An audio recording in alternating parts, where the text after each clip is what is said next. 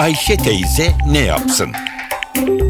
Güngör Oras, Ayşe teyzeye ekonomide olan biteni anlatıyor. Merhaba sayın dinleyenler, merhaba Ayşan teyze, merhaba Ali Rıza Bey amca. Şimdilerde tüm tüketim kredilerine bir tavan getirilmesi konusu gündeme geldi. Bilindiği gibi daha önce kredi kartlarına bir tavan getirilmişti. Bu şimdi yaygınlaştırılıyor. Kredi kartları dışında ihtiyaç kredileri, konut kredileri, araç kredileri gibi kredilere de bir paket içinde almak ve tümü için bir tavan getirme arayışı başlamış durumda. Acaba neden böyle bir arayış ortaya çıktı?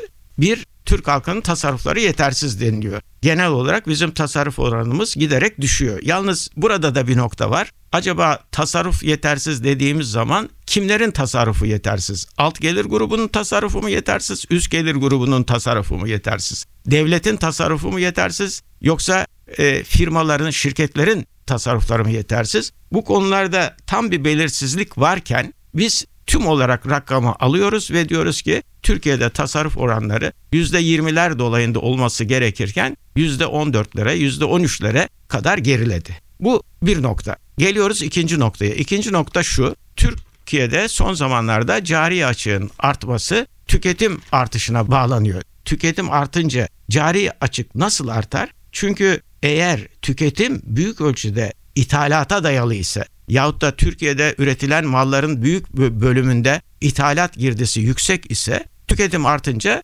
ithalat da artar. Aksi halde tüketim arttıkça ülkede üretimin yerli katkısı olan üretimin artması ve buna dayalı olarak da büyümenin hızlanması gerekir. Bu büyümenin hızlanmasına paralel olarak da cari açığın küçülmesi beklenir. Şimdi demek ki borçlara tavan getirilmesinin arkasındaki iki neden bir tasarrufların yükseltilmesi, halkın daha fazla tasarrufa yönlendirilmesi, iki tüketimin azaltılması. Acaba bu halkımız konut kredisi alırken, araç kredisi alırken, ihtiyaç kredisi alırken, kredi kartı borçları büyürken neden bu büyümeye yönelmiş durumda? Yani ihtiyacından fazla bir harcama içine girdiği için mi?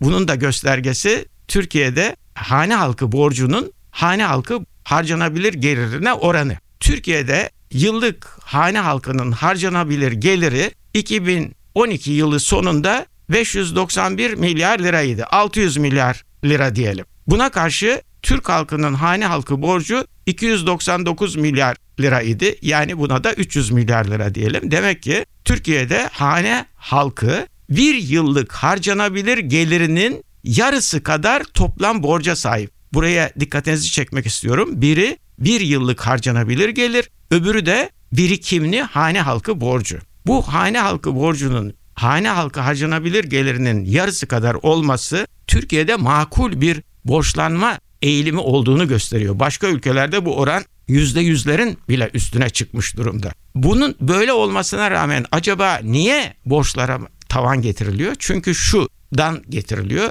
Türkiye'de borçlular daha çok alt gelir grubundaki kişiler. Borçlanma eğiliminde olanlar, tasarruf yapamayanlar daha çok alt gelir grubundakiler. E o zaman bu tavan geldiği zaman alt gelir grubundakiler ne yapacaklar? Bunlar harcamalarını nasıl sınırlandıracaklar? Bunların harcamaları sınırlandığı zaman zorunlu ihtiyaç giderlerini nasıl karşılayacaklar? Bu konuda önümüzdeki dönemde tartışma gündemine gelmesi lazım. Bir başka söyleşide birlikte olmak ümidiyle şen ve esen kalınız sayın dinleyenler.